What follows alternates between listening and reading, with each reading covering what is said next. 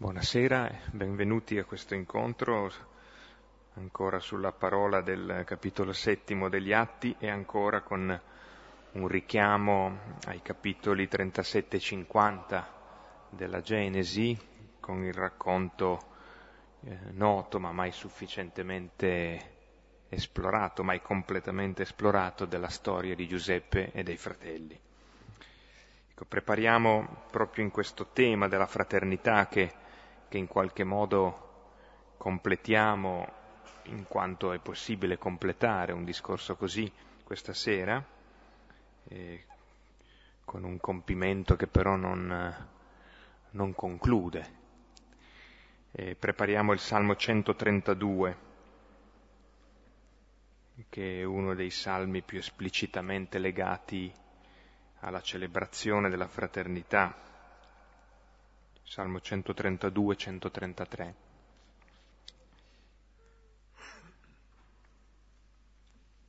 Come spesso accade nei salmi ricco di immagini, in particolare questa, questa rugiada dell'Ermon eh, in una terra che non ha molta acqua, è particolarmente forte il fatto che l'amicizia sia come una risorsa d'acqua che poi dopo si diffonde altri, alle altre cime, alle, alle, altre alture di Sion. E, e l'Hermon ancora oggi si staglia sulla pianura e quindi si distingue da, da tutti gli altri. E, diciamo questo salmo tutti insieme.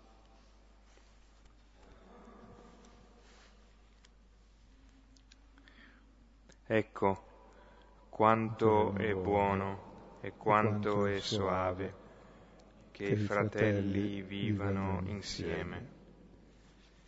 È come olio profumato sul capo che scende sulla barba, sulla barba di Aronne, che scende sull'orlo della sua veste è come rugiada dell'Ermon che scende sui monti di Sion. Là il Signore dona la benedizione e la vita per sempre. Gloria al Padre, al Figlio e allo Spirito Santo, come era nel principio, ora e sempre nei secoli dei secoli. Amen. Abbiamo letto questo salmo sulla fraternità, ci siamo fermati abbastanza a lungo sopra Giuseppe, ci fermeremo ancora questa sera, perché la storia di Giuseppe è emblematica della storia dell'umanità, cercare i fratelli ed è ritrovando i fratelli che troviamo il Padre e torniamo a Dio. Quindi è il tema fondamentale della Bibbia. E siamo nel contesto sempre di Stefano che dice che le accuse rivolte contro Gesù e poi contro di lui di bestemmia perché Dio non sta nel Tempio, non sta nella legge, non sta nei costumi, ma sta in qualcos'altro. Era nella fede del padre Abramo, era in Egitto con Giuseppe, che ha amore per i fratelli, ed era in Mosè ancora in Egitto che porta la libertà ai fratelli. E sono le varie immagini di Cristo. E abbiamo visto la, la, il primo round, Giuseppe venduto dai fratelli. E come Dio è, è, con lui dandogli successo in Egitto fino a diventare vice faraone e a fare una, un'oculata eh, agricoltura, economia agricola, in modo da resistere poi alla carestia. Poi abbiamo visto i suoi fratelli che vanno una prima volta in Egitto per comprare il grano, lui li riconosce, non si fa riconoscere e li porta a scoprire la loro colpa. E poi fa loro sperimentare eh, cosa vuol dire essere spie, e lui non gli crede, vuol dire, cosa vuol dire essere in prigione, cosa vuol dire l'amore del fratello, dice, ah, avete un fratello, ditegli, allora tornate a casa e tornate qui con vostro fratello, intanto ne tengo qui uno in prigione.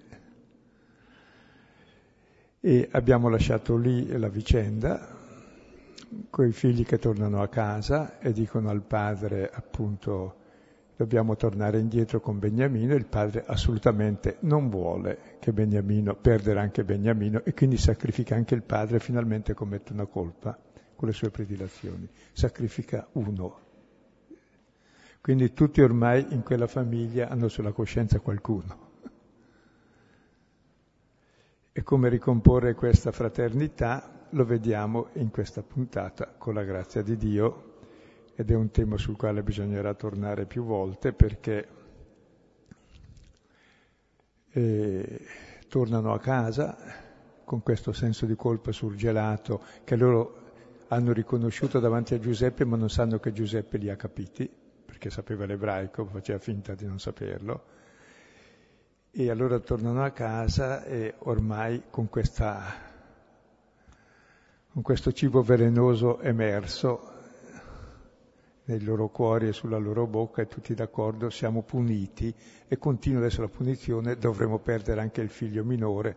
Allora interviene Ruben, dice ma dobbiamo andare a portarlo per liberare Simone, io garantisco, se per caso non riusciamo a liberarlo, uccidi i miei due figli. Che bella cosa. E abbiamo lasciato il racconto lì e vediamo ora come procede la seconda tappa, che è il riconoscimento della fraternità attraverso il perdono di Giuseppe. E questa seconda fase, la prima è stata, beh, quanti anni? Vent'anni hanno impiegato per cucinarla. Poi è venuta fuori solo in un incontro. Mentre invece adesso la storia dura ancora molto di più. Arriverà il padre anche resteranno lì 17 anni dopo il perdono col padre, quando muore il padre i fratelli ancora pensano ma questo non ci ha perdonato, adesso che è morto il padre ci stermina. Che vuol dire che la parte più difficile del perdono è accettare il perdono. Accettare che viviamo di perdono. E allora eh, prendiamo il testo e se ce l'avete apritelo perché così vediamo i capitoli 43, 44 e 45 e qualcosa del 50. Il 43 lo faccio in modo molto sintetico, che continuando la carestia devono tornare, il padre dice ma andate in Egitto. E Giuda dice scusa, non si può andare perché dobbiamo portare Beniamino e tu non vuoi portarlo. Allora c'è una lunga discussione il padre dice ma perché mi avete fatto questo male di parlare che c'è un altro figlio? E gli spiegano tutta la storia e lui ci ha detto che eravamo spie, ci ha chiesto se c'era un padre, se c'erano altri fratelli e abbiamo dovuto dire la verità.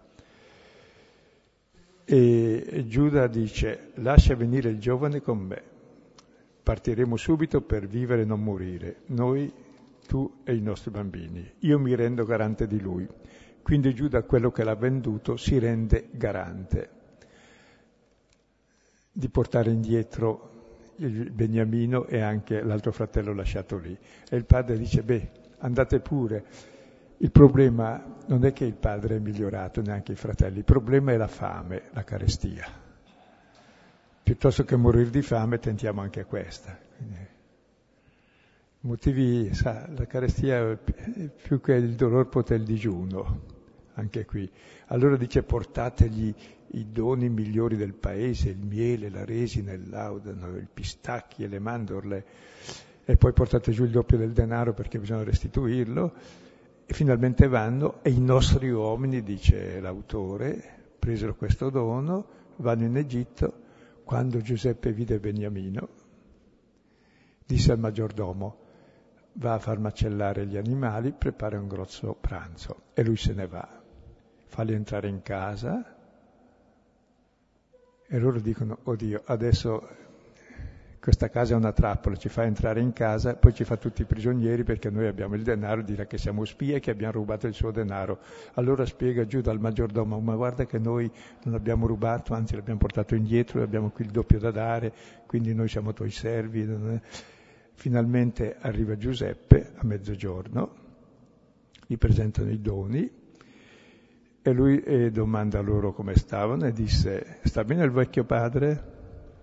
Vive ancora? Risposero sì. E si inginocchiarono a lui prostrandosi coi loro doni. E poi domanda, guarda Beniamino e dice, e questo è il vostro fratello più giovane di cui mi avete parlato? E aggiunse, Dio ti conceda grazia, figlia mia. E vedendo questo, finalmente per la prima volta i dodici fratelli riuniti, qui Giuseppe per la seconda volta non riesce a trattenere il pianto, allora si ritira dalla presenza, entra nella sua camera, piange, poi si lava la faccia e esce. E facendosi forza dice, mangiate, e allora prepara la mensa in casa sua con tre mense, una per lui che è il capo, poi tutti gli egiziani e poi per i suoi fratelli tutti in fila, perché gli egiziani non possono mangiare con gli ebrei. E lui faceva portare dalla sua mensa ai suoi fratelli da mangiare e cinque porzioni, il quintuplo per Beniamino, quindi c'è predilezione anche qui. E con lui bevvero fino all'allegria i suoi fratelli, ma non sanno che è loro fratello. E il giorno dopo da ordine al maggiordomo, riempi i sacchi e quando ha riempito i sacchi di tutti i viveri, metti sopra il denaro che hanno portato e anche quello che hanno portato stavolta e poi metti nella, nel sacco dell'ultimo la mia coppa d'argento, quello che serve a me per fare i presagi, i miei sogni, così. E allora obbedisce, poi quelli vanno via e subito dopo che sono partiti manda il maggiordomo, raggiungili e dici come mai avete fatto del male a me che vi ho fatto del bene? Chi ha rubato la mia coppa? Lo dico, no, impossibile, scusa, ma ci sogneremo di fare questo. Guarda, puoi guardare tutti i nostri sacchi, certamente non ci sarà. E se c'è, quello che ha la coppa nel sacco verrà ucciso e noi saremo tuoi schiavi. Allora, fa, allora tutti votano il sacco e lui dice no, gli altri saranno innocenti e quello lo metterò in prigione. Allora ciascuno si affrettò a scaricare a terra il sacco e lo aprì. Quelli li frugò dal maggiore al più piccolo. Eh, diceva, dal maggiore alla fine del più piccolo, Beniamino, c'è la coppa. Allora tutti i fratelli si stracciano le vesti, come la tunica del fratello Giuseppe stracciata, li caricarono e tornarono in città. E Giuseppe dice loro, cosa avete fatto? Non sapete che io sono un uomo capace di indovinare? E Giuda dice, che diremo al mio Signore? Come parlare? Come giustificarci? Dio ha scoperto la colpa dei suoi servi.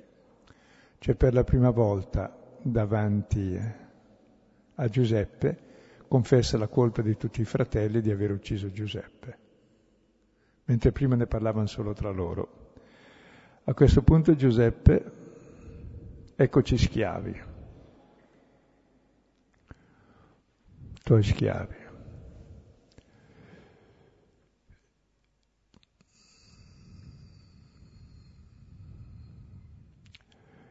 Lungi da me fare questo, l'uomo trovato in possesso della coppa, lui sarà schiavo, quanto a voi tornate in pace da vostro padre. Allora Giuda comincia a raccontare la storia, sa, il padre ama tanto questo figlio, per questo motivo lo, lo volevamo uccidere. Ma il padre muore se perde Beniamino adesso, dopo aver perso l'altro figlio, perché loro non sanno che Giuseppe è Giuseppe. E allora cercano di intenerire Giuseppe accettando questa predilezione del padre per il figlio Beniamino. E la storia è molto lunga, leggetela. Sì. Poi magari pensavamo proprio di ascoltarlo il, discorso di Giuda adesso, no? perché qui siamo nel, in questo momento che è decisivo e eh, siamo in una scena che peraltro ha, come dire, delle suggestioni che riguardano anche il nostro stesso modo di parlare, ad esempio il vuotare il sacco. No, è un modo consueto che noi abbiamo e che si riferisce normalmente al dire tutto quello che sai o allo sfogarti qualche volta, no? cioè tirando fuori quello che è di più intimo eh, ciascuno custodisce. E qui allora che ciascuno vuoti il sacco, appunto, e poi la coppa si trova nel sacco di Beniamino, è perché Giuseppe ha eh, un, questo preciso intento di lavorare su Beniamino e su quello che Beniamino significa per i fratelli, per il papà e per lui. E allora la coppa diventa l'elemento che fa andare avanti la storia, che fa emergere i sentimenti e le verità. Cioè diventa l'elemento che permette di far vuotare i sacchi, letteralmente. È la coppa del, della divinazione. È proprio. la coppa de, che, che indovina le cose più intime. Leggiamo, leggiamo solo il finale del discorso di Giuda, quando si propone lui oppure tu? Sì. Leggo dal capitolo 44 il versetto 18 fino al fondo, che vale la pena, è un brano molto importante ed è non molto conosciuto. Allora Giuda gli si fece innanzi e disse, Mio Signore, sia permesso al tuo servo di far sentire una parola agli orecchi del mio Signore. Non si accenda la tua ira contro il tuo servo, perché il faraone è come te. Il mio Signore aveva interrogato i suoi servi, avete un padre o un fratello? E noi avevamo risposto al mio Signore, Abbiamo un padre vecchio e un figlio ancora giovane, natogli in vecchiaia. Suo fratello è morto ed egli è rimasto il solo dei figli di sua madre e suo padre lo ama. Tu avevi detto ai tuoi servi, conducetelo qui da me, perché lo possa vedere coi miei occhi. Noi avevamo risposto al mio Signore, il giovinetto non può abbandonare suo padre se lascerà suo padre, questi morirà. Ma tu avevi soggiunto ai tuoi servi, se il vostro fratello minore non verrà qui con voi, non potrete più venire alla mia presenza. Quando dunque eravamo ritornati dal tuo servo, mio padre, gli riferimmo le parole del mio Signore, e nostro padre disse, Tornate tornate ad acquistare per noi un po' di viveri. E noi rispondemmo, non possiamo ritornare laggiù. Se non c'è con noi il nostro fratello minore, se, se c'è con noi il nostro fratello minore andremo, altrimenti non possiamo essere ammessi alla presenza di quell'uomo senza avere con noi il nostro fratello più piccolo. Allora il tuo servo, mio padre, ci disse, voi sapete che due figli mi aveva procreato mia moglie. Uno partì da me e dissi, certo è stato sbranato. Da allora non l'ho più visto. Se ora mi porterete via anche questo e gli capitasse una disgrazia, voi fareste scendere con dolore la mia canizie nella tomba. Ora quando io arriverò dal tuo servo, mio padre, e il giovinetto non sarà con noi, mentre la vita dell'uno è legata alla vita dell'altro, appena egli avrà visto che il giovinetto non è con noi, morirà, e i tuoi servi avranno fatto scendere con dolore negli inferi la canizie del tuo servo, nostro padre. Ma il tuo servo si è reso garante del giovinetto presso mio padre, se non te lo ricondurrò, sarò colpevole verso mio padre per tutta la vita. Ora lascia che il tuo servo rimanga, invece del giovinetto, come schiavo del mio Signore, e il giovinetto torni lassù con i suoi fratelli. Perché come potrei tornare da mio padre senza avere con me il giovinetto? Che io non veda il male che colpirebbe mio padre. Ecco, questo eh, volevamo, eh, volevamo offrirlo alla riflessione perché c'è veramente il, ehm, il punto più alto del percorso che fanno i fratelli, che non è ancora il vertice possibile, è proprio il finale che appunto non è un, un gran finale o un happy end così eh, scontato e sentimentale, ma è invece un finale sostanzialmente aperto. Però andando verso questo compimento della storia, la ehm, presa di responsabilità e la presa di coscienza di Giuda è il punto più alto a cui arrivano i fratelli. E qui eh, Giuda fa, eh, come vi siete accorti, fa tutta una memoria che in parte di quello che è accaduto, ed è un primo livello, poi però come avviene questa memoria di quello che è accaduto? Avviene ricordando quello che è stato detto. E ricordando quello che è stato detto da Giuseppe e da, da, da, da loro, e anche da Giacobbe, riferendo alle parole di Giacobbe, si, piano piano si ricostruisce un quadro di relazioni, nelle quali eh, come già sem- notavamo l'altra volta, eh, regna una sostanziale situazione di gelo e di, e di incomunicabilità, massimamente tra Giacobbe e i suoi figli, ma anche nei fratelli tra di loro, che non hanno evidentemente tra di loro avuto più il coraggio di riparlare di quello che è accaduto con Giuseppe. Eh, tutte le vicende eh, dell'Egitto, eh, la, la, scoperta dei denari eh, restituiti, poi da ultimo la, lo stratagemma della coppa nella, nel sacco di Beniamino, tutto questo ha, ha innescato nei, nei, fratelli un senso di ehm, recriminazione tra di loro e un senso di spavento nei confronti di quello che Dio sta eh, facendo nei loro confronti. Ed è, come sottolineava Silvano l'altra volta, ed è come se Dio fosse quel, quel Dio sanguinario che ha aspettato vent'anni, ma adesso la vendetta arriva. Adesso finalmente le, si vuotano i sacchi. Ed è bello vedere il cambiamento avvenuto in Giuda, dopo aver ammesso la colpa la volta scorsa tra di loro. Qui va,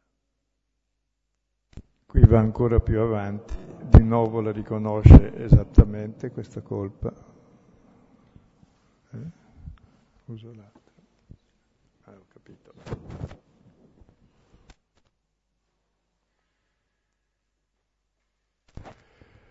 Di nuovo lo riconosce esplicitamente, Dio ha scoperto la nostra colpa e dopo, innanzitutto, fa tutta la storia del padre e comincia a accettare che il padre sia così, con tutte le sue predilezioni. Seconda cosa, eh, c'è già un'espiazione, anzi è pronto a riparare al danno fatto, almeno all'ultimo danno, a, mo- a rischiare la vita lui per liberare il fratello. Quindi davvero lì comincia a avere sentimenti diversi. Gli mancherà ancora una fase, che è la più difficile, ma questa è la parte, direi, finora è l'apice del cammino che si può fare. E poi ci vuole il colpo di grazia che è il più difficile, che verrà nel finale quando viene. Quello lo lasciamo sospeso. Lasciamo sospeso, ma ehm, in questa situazione che cosa avrebbe potuto fare Giuda e anche gli altri fratelli? Avrebbero potuto cercare eh, di ehm, trovare il modo, sacrificando Beniamino, che è il colpevole del furto, di salvarsi la vita loro. Da, da questo punto di vista sarebbe stata per loro una scelta in questo caso ineccepibile. Cioè era stato, era stato detto eh, che quindi il sacco di colui eh, fosse, sì, nel quale si fosse trovata la coppa, quello sarebbe stato punito. Gli altri, eh, in un modo anche molto ironico, no? quando, eh, quando Giuseppe dice loro lungi da me fare questo, cioè punire tutti, Dice, l'uomo trovato in possesso della coppa, lui sarà mio schiavo, quanto voi tornate in pace da vostro padre. Questo shalom, figuratevi con che shalom possono ritornare i fratelli lasciandoli il secondo figlio eh, caro di, di, di, di, Giacobbe. E loro sono convinti che l'abbia presa lui la coppa perché ce l'ha lì di fatto. È lì, come Quindi dire. gliel'avrà messa a Dio, non si sa bene chi, ma certamente la coppa è lì. Anzi, loro avevano detto che chi ha la coppa sarà ucciso e noi tuoi schiavi se c'è questa cosa. E adesso lui dice liberate lui e mettetemi al suo posto. E qui allora, capitolo 45, Giuseppe non poté più contenersi dinanzi alle circostanze e gridò, fate uscire tutti dalla mia presenza. Così non restò nessuno presso di lui, mentre Giuseppe si faceva riconoscere ai suoi fratelli. Ma diede in un grido di pianto, e tutti gli egiziani lo sentirono, e la cosa fu risaputa nella casa del faraone. E Giuseppe disse ai fratelli, io sono Giuseppe. Ecco, è bello questo, io sono Giuseppe, finalmente. Quando vede che i fratelli sono disposti, proprio Giuda quello che l'aveva venduto, è disposto a sacrificarsi per il fratello amato, allora può rivelarsi fratello perché realmente quelli cominciano a vivere da fratelli primo momento in cui loro vivono da fratelli ed è il primo momento in cui la solidarietà tra di loro non è complicità, cioè non, non, non è volta a coprirsi gli uni gli altri, no? a pararsi dalle colpe, dalle responsabilità, ma è veramente in questo caso Giuda accetta ingiustamente per l'episodio della coppa di, di dare la vita sua purché Beniamino ritorni riconoscendo in questo, in quella frase che è straordinaria nel racconto, la vita dell'uno è legata alla vita dell'altro, cioè riconoscendo che quello che loro avevano fatto con Giuseppe era stata la morte del padre, perché erano intervenuti troncando eh, la vita di un fratello e anche la relazione tra questo fratello e il loro padre e ehm, in questo di fatto riconoscendo che hanno, eh, hanno, tolto la vita, hanno tolto il respiro, la parola proprio la nefesh, la, la, il respiro vitale ehm, di Giacobbe quando hanno, eh, quando hanno, colpito Giuseppe. Quindi è un, un riconoscimento che è ancora implicito perché ancora non sanno che stanno parlando Giuseppe, però è molto pieno, molto pieno. E qui Giuseppe è veramente Giuseppe, Giuseppe vuol dire Dio aggiunga, eh, aggiunga un fratello, e il nome che è andato a Giuseppe che era nato dopo tanti anni, allora gli è andato il nome Dio aggiunga un altro, che è Beniamino. Qui veramente eh, Dio ha aggiunto a Giuseppe i fratelli e domanda subito, vive ancora mio padre? il padre comincia a vivere come padre dopo la confessione di Giuda, in fondo, che lo accetta così com'è, mentre prima era odiato il padre dai figli per le sue predilezioni. E I fratelli erano atterriti dalla sua presenza. Cioè, non è facile adesso accettare, è facile espiare, accettare il perdono è più difficile. E allora eh, Giuseppe va loro incontro e dice avvicinatevi a me. Io sono Giuseppe, il vostro fratello che voi avete venduto per eh, l'Egitto, ma ora non vi rattristate, non vi crucciate per avermi venduto qua giù, perché Dio mi ha mandato qui prima di voi per conservarvi in vita. Perché già da due anni vi è la carestia nel paese e ancora per cinque non vi sarà né aratura né mietitura. Dio mi ha mandato qui prima di voi per assicurare a voi la sopravvivenza nel paese e per salvare in voi la vita di molta gente. Dunque non siete stati voi a mandarmi qui, ma Dio, ed Egli mi ha stabilito padre per il faraone, signore su tutta la sua casa e governatore di tutto il paese d'Egitto. È molto bello quello di dire è stato Dio, non preoccupatevi. È colpa sua che ha portato tutto in bene il male che avete fatto. E questo è un esempio non so, no? normalmente è un, è un esempio molto citato di cosiddetta lettura teologica dei fatti, no? dove evidentemente quello che Giuseppe sta dicendo, ehm, se arrivasse subito questo, Giuseppe apparirebbe come un matto, come, come, uno che non ha un buon esame di realtà. E invece arrivato a questo punto, eh, Giuseppe, mh, mm, nel momento in cui è consapevole che i fratelli hanno preso coscienza del male che hanno compiuto, allora può dire loro, eh, poiché c'è la coscienza loro del male fatto, allora Giuseppe può alzare, come si dice, l'asticella ad altezze non, non pensabili prima, finalmente potendo chiamare in ballo la, la, la, presenza di Dio, che peraltro è una presenza molto, eh,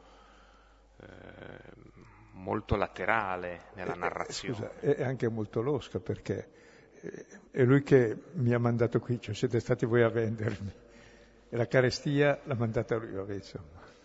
Cioè è incolpato di tutti i mali, attraverso questi mali è uscito questo grande bene. Esatto, lì, eh, insomma, a me, mh, mm, facendo un paragone un po', un po' forse azzardato, mi veniva in mente una delle lettere di Don Milani da Barbiana quando fa, la, fa un cenno a quello che evidentemente è stata per lui una punizione, l'essere mandato in questa specie di periferia del mondo che era al tempo e forse in parte ancora oggi, eh, questo villaggio delle montagne. Eppure lui dice Dio mi ha inviato qui. Eh, lui era stato punito dal suo vescovo. Mandarlo quel tempo a Barbiana poteva, equivaleva a dirgli sparati, che fai prima.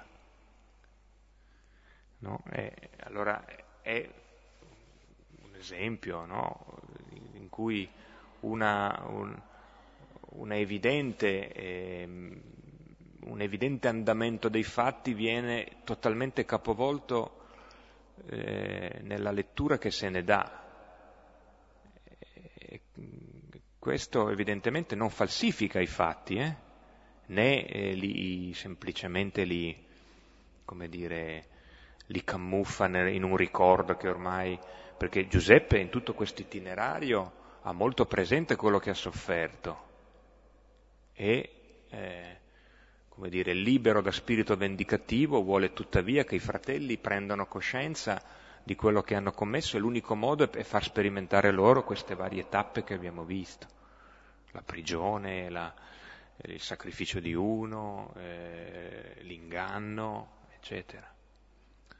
Quindi eh, Giuseppe non è uno che, come dire, semplicemente dimentica, ma anzi, proprio la, eh, la memoria fatta alla luce di quello che è poi la sua esperienza di Dio, perché questo credo sia. Qui sotto c'è qualcosa di grande, appunto come dicevi di teologia della storia, e come mai Dio permette il male. Dio non lo permette il male, non lo vuole Cosa gli resta da fare se non lo vuole e non lo permette, siccome lo facciamo? O ci uccide, allora sarebbe ster- il giusto sterminatore di tutti, cioè il peggior malfattore del mondo, oppure fa come Giuseppe, fa un'altra lettura, e facendo un'altra lettura cambia la storia. Cioè rispetta la nostra libertà e in fondo noi il male lo facciamo per mancanza di libertà. Quando scopriamo un amore che ci accetta in modo incondizionato, come è stato l'amore di Giuseppe perché si sente amato dal Padre, allora anche loro cominciano come Giuda a convertirsi, a accettare l'amore del Padre, anche lui a dire, beh, allora resto in prigione io invece del fratello che detesto, anche lui perché era il successore, era il secondo dopo Giuseppe prediletto. Eh, appunto non siete stati voi, no? Quando, eh, è forte no? questa frase a questo punto, non siete stati voi a mandarmi qui. ma Dio. Ed egli mi ha stabilito padre per il faraone, signore di tutta la sua casa, governatore di tutto il paese d'Egitto. Quindi allora dov'è Dio? È colui che agisce nella storia, rispettando la storia che noi facciamo, ma volgendola in altra direzione, come nella storia di Cristo, che è esattamente nella storia di Cristo abbiamo tutto il male possibile e immaginabile, abbiamo ucciso il figlio amato unico di Dio e in realtà questa uccisione è stato il luogo dove lui ci ha rivelato tutto il suo amore e ci ha salvato la vita a tutti. E dopo questo discorso, che poi vi rileggerete, allora egli si gettò al collo di Beniamino e pianse e pianse con ogni fratello, quindi cinque volte qui. Eh, è già la terza volta l'abbiamo vista, la quarta piange abbracciando Beniamino, poi piange abbracciando gli altri la quinta e poi piangerà ancora dopo. Sei volte, in attesa della settima. Ecco, questo suo pianto è la soluzione del suo dolore ed è la soluzione del dolore di Dio anche. Gesù che piange su Gerusalemme che lo uccide. Sì, ehm, e qui ehm, forse si può no, vedere questa dinamica che poi arriva anche alla riflessione neotestamentaria. Eh, certamente Giuseppe ha una lettura precisa e credo facciamo bene a, a farla nostra, eh, che Giuseppe eh, è lucido nel, anche in questa trasfigurazione del senso dei fatti, non dei fatti, eh, del senso dei fatti. La cosa importante è il, il, ehm, il perdono, specialmente quando tocca situazioni irreversibili.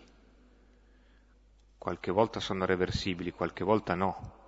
Se è stata uccisa una persona, è stata uccisa una persona. Allora, che cosa può fare un perdono dato? Evidentemente non, non cambia i fatti, evidentemente non lo potrebbe fare. Quello, il lavoro che si può fare è sul senso dei fatti. Giuseppe ha fatto questo lavoro sul senso dei fatti. Scusa, ti interrompo un momento, no, perché mi è venuta in mente un'idea. Questo lavorare sul senso dei fatti poi è il fatto più grosso cioè che realmente si ricompone la fraternità che non è mai esistita. È veramente riscattata una storia di violenza e di male proprio attraverso il male, stranamente. È un livello superiore, capite? Non è che lui è illuso e dice una cosa che non c'è. No, no. Il suo atteggiamento ha creato questo superamento di tutte le le conflittualità, di tutta la morte che dominava nelle dodici tribù di Israele, in tutti i patriarchi e nel padre, che anche il padre è colpevole perché sacrificava anche Simeone pur di non perdere l'altro. Quindi non è un'interpretazione così, eh, lui è credulone, ci crede, no, no, è un'interpretazione che cambia la storia. E dà alla storia il suo vero significato che tutti cercano, ricostruire la fraternità la pater- e la, pater- la paternità poi anche. E quindi la riconciliazione è la vita unica possibile, uscendo da tutti i sensi di colpa che ci devastano e ci mettono o in solidarietà mafiosa per eliminare l'altro, in omertà in fondo, e, oppure ci mette in un altro livello. Che Cambia la storia proprio. Esatto, che è quello del versetto settimo, del, che è la, il versetto da andare a rileggere. Dio mi ha mandato qui prima di voi, quindi come una specie di apripista, hm? per assicurare a voi la sopravvivenza, cioè la vita, nel paese, per salvare in voi la vita di molta gente. Quindi quella, quella morte voluta, quell'unica morte voluta di lui come fratello, dagli altri fratelli, è diventata occasione per la vita di molta gente, non solamente la loro, quindi si ritorce e si recupera in vita per la famiglia di Giacobbe, per i figli, i fratelli, ma anche per eh, ehm, la vita di molta gente. Ecco, e poi adesso saltiamo i capitoli che leggerete voi e allora tornano contenti a casa. La storia però non finisce qui, come vedremo. Viene giù il padre, viene tutta la famiglia, gli danno i terreni migliori, il popolo prospera e dopo 17 anni muore il padre, adotta i due, i due figli di Giuseppe come suoi figli e poi li benedice, anche qui tutte le benedizioni che hanno un loro significato particolare, ma saltiamo. Oppure accendi magari. Leggiamo, io direi sì, proprio leggiamo la, sì. le, l'ultima parte del capitolo 50, che è, sì. è questo finale che non, è, che non finisce. Eh. Quindi muore, ehm, eh, muore Giacobbe, che, che è stato fatto scendere in Egitto eh, con, con urgenza e con solennità perché viene fatto salire sul carro, Giuseppe gli va incontro, è un, altro momento molto commovente nella storia.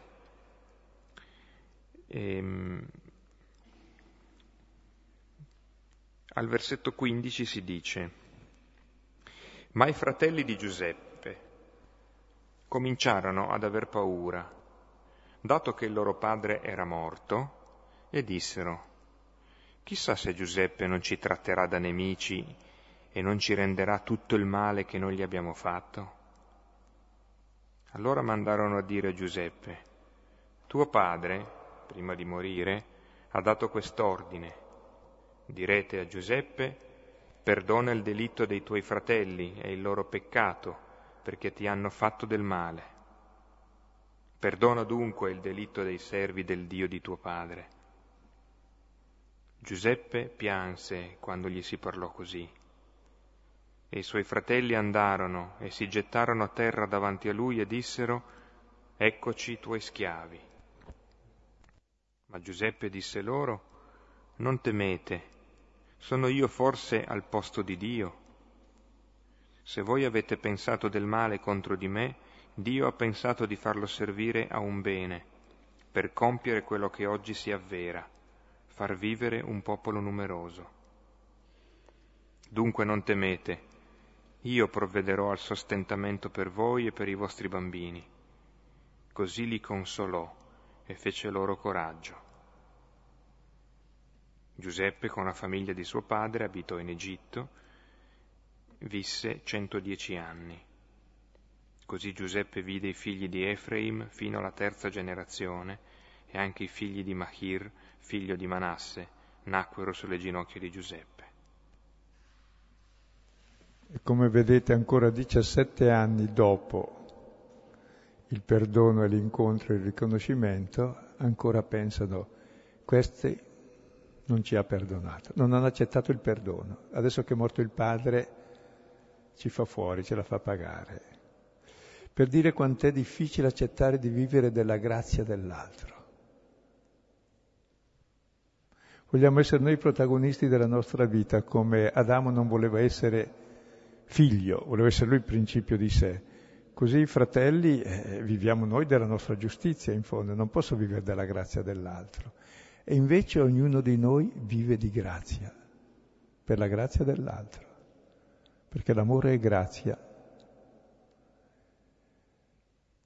E la capiranno la lezione, la capiremo. è l'ultima cosa che si capisce nella vita che viviamo di grazia. È che tutto è grazia, e che dove abbondò il peccato sovrabbonda la grazia, Romani 5:20. E Romani 3:20, tutti hanno peccato e sono privi della gloria di Dio. Oppure Romani 8:28, tutto coopera al bene di coloro che amano Dio Romani 11:31, chi ci separerà dall'amore di Dio? Ma dall'amore di Dio per noi, non dal nostro per Dio. Nella vita, nella morte, nulla mi separa. Ecco, accettare questo amore di Dio è veramente il senso di tutto. E la stessa cosa che dice Giuseppe, se voi avete pensato di fare un male, Dio l'ha usato per fare un bene, far vivere un popolo numeroso, è la stessa considerazione che faranno durante la prima persecuzione gli apostoli. Quando capiscono, mentre sono in carcere e poi escono e subiscono la sorte di Gesù, dicono è vero quel che è capitato a Gesù. Cos'è capitato? Che si sono riuniti contro di lui i sommi sacerdoti, gli scribi, gli anziani, il popolo di Israele e i pagani e Ponzio Pilato e tutto quel che vuoi al mondo per fare che cosa? Per fare ciò che la tua mano e il tuo cuore aveva predefinito che avvenisse. Cioè tutto il male del mondo alla fine che Dio non vuole e non tollera, ha comunque una predefinizione, cioè è, è limitato. Si scarica tutto addosso a lui e lì finisce. E il massimo male che l'uccisione di Dio è il massimo bene. Lui dà la vita per noi. Ed è proprio alla luce di questo amore incondizionato di Dio, di questa grazia assoluta, che già qui viene annunciata, che esiste l'unica possibile uscita dai sensi di colpa. Se no viviamo sempre nella colpa, se non accettiamo la grazia, perché io non mi posso perdonare i miei errori, li espierò e li farò espiare poi. Questo vivere di grazia. E allora è molto bella la conclusione del capitolo 11 anche ai Romani, quando parla che una parte di Israele non ha creduto e pensa che il fatto che qualcuno non ha creduto ha comportato la conversione dei pagani. Quindi ne è uscito un grande bene. Pensa poi eh, quando, quando anche loro scopriranno il Messia. E Paolo fa una considerazione mirabile, dice Dio ha rinchiuso tutti nella disobbedienza, è lui che ci ha voluto disobbedienti, per usare a tutti misericordia. E allora si avvera la, quanto diceva Geremia 31, 31 seguenti, vi darò un cuore nuovo, vi darò uno spirito nuovo. Perché? Perché dice il versetto 34, io perdonerò i vostri peccati, allora conoscerete chi è il Signore. Cioè è proprio nel perdono che conosciamo chi è Dio. È colui che dona e perdona e che è amore assoluto. Ed è qui che allora al versetto 33 e seguenti Paolo dice, o profondità della ricchezza, della sapienza e della scienza di Dio, quanto sono imperscrutabili i suoi giudizi, inaccessibili le sue vie. Infatti, chi mai ha potuto conoscere il pensiero del Signore, o chi mai è stato suo consigliere, o che gli ha dato qualcosa per primo, sì che abbia a ricevere il contraccambio? E conclude, poiché da Lui, attraverso di Lui e per Lui sono tutte le cose. A Lui la gloria nei secoli. Amen. Tenete presente, tutto è da Lui, tutto. E tutto avviene attraverso di Lui, anche il male che noi facciamo ha esiti positivi perché passa attraverso di lui che porta su di sé il male e ci restituisce il bene. E tutto è fatto per lui. Quindi davvero tutto è in Dio, nulla può uscire di Dio, neanche il nostro male, se lo porta lui. A lui la gloria nei secoli. Amen. E tutta la storia attraverso Giuseppe, Gesù e i giusti e rivelazione della gloria di Dio. E questa visione positiva, dove il male non è ignorato, né giustificato, né tollerato, né, né sopportato, vabbè, pazienza, no, assunto. è assunto realmente come luogo di amore maggiore che lo può vincere. E questo è il divino che c'è nella storia e che è accaduto in Gesù e che sta accadendo in Stefano che dice che fa questo discorso a chi ha ucciso Gesù pochi mesi prima, che stanno uccidendo lui per lo stesso motivo, e dirà anche lui perdona loro. Sì, pensavo che questo finale che non è un vero finale nel, nel racconto della Genesi, eh, i fratelli si trovano poi a vivere la stessa difficoltà che ha vissuto il padre Giacobbe, perché qua, quando Giacobbe eh, va incontro ad Esaù, dopo vent'anni anche lì che non si vedevano, e Giacobbe, come ben sappiamo, almeno il piatto di lenticchie, ecco, ce lo ricordiamo, aveva ingannato in tutte le maniere suo fratello e si aspettava che suo fratello le, le avrebbe fatto la pelle. Quindi sta fuori, lontano, gira a largo per vent'anni e quando le circostanze comportano che non possa più esserci questa distanza, allora lui prepara l'incontro e manda avanti i doni, manda avanti le carovane con i familiari, così. Lui sta da solo, ricordate che c'è quella notte in cui lotta con l'angelo, il mattino dopo va verso il fratello e il fratello lo abbraccia, gli va incontro esattamente come fa il padre misericordioso della parabola di Luca, di cui Gesù si ricorda quando racconta quella parabola di quello che fa Esaù con Giacobbe.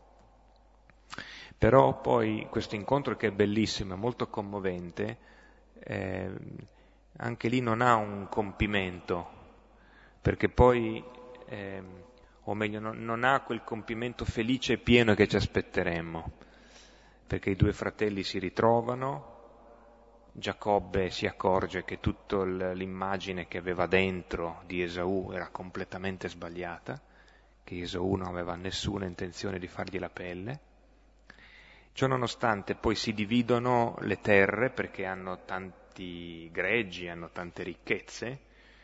E, ehm, e Giacobbe manda avanti Esaù, Esaù gli propone di andare insieme. E Giacobbe gli dice no no vai avanti tu che io poi piano piano vengo e, e vado da un'altra parte. E quindi ecco, questo itinerario dei fratelli e dei figli di Giacobbe ha un po' questa impronta che già del papà è stata vissuta e che poi è una costante ogni volta che si parla e si annuncia seriamente la misericordia, perché non ha finale la parabola dei due fratelli nel Vangelo di Luca, e non ha finale neanche il libro di Giona, che finisce con questo punto interrogativo che Dio fa a Giona, gli dice io non avrei dovuto avere pietà di Ninive, la grande città dove ci sono tanti uomini, donne, bambini e tanta quantità di animali, ma la risposta di Giona non c'è. E il libro di Giona è l'unico libro della Bibbia che finisce con un punto interrogativo sulla misericordia.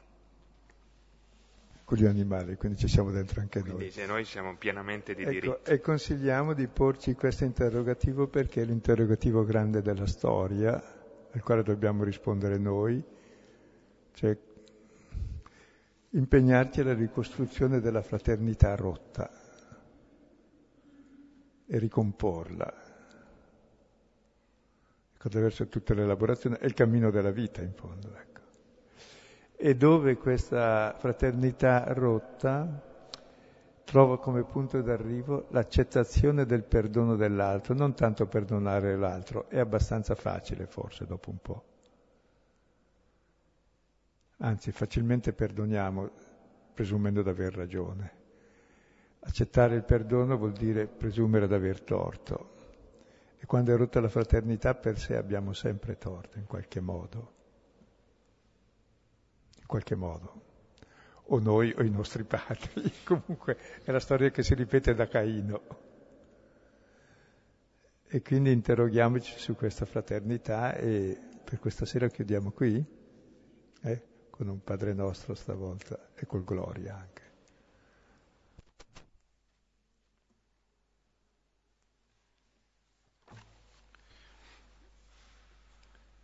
Padre nostro, che sei nei cieli, sia santificato il tuo nome, venga il tuo regno, sia fatta la tua volontà, come in cielo così in terra.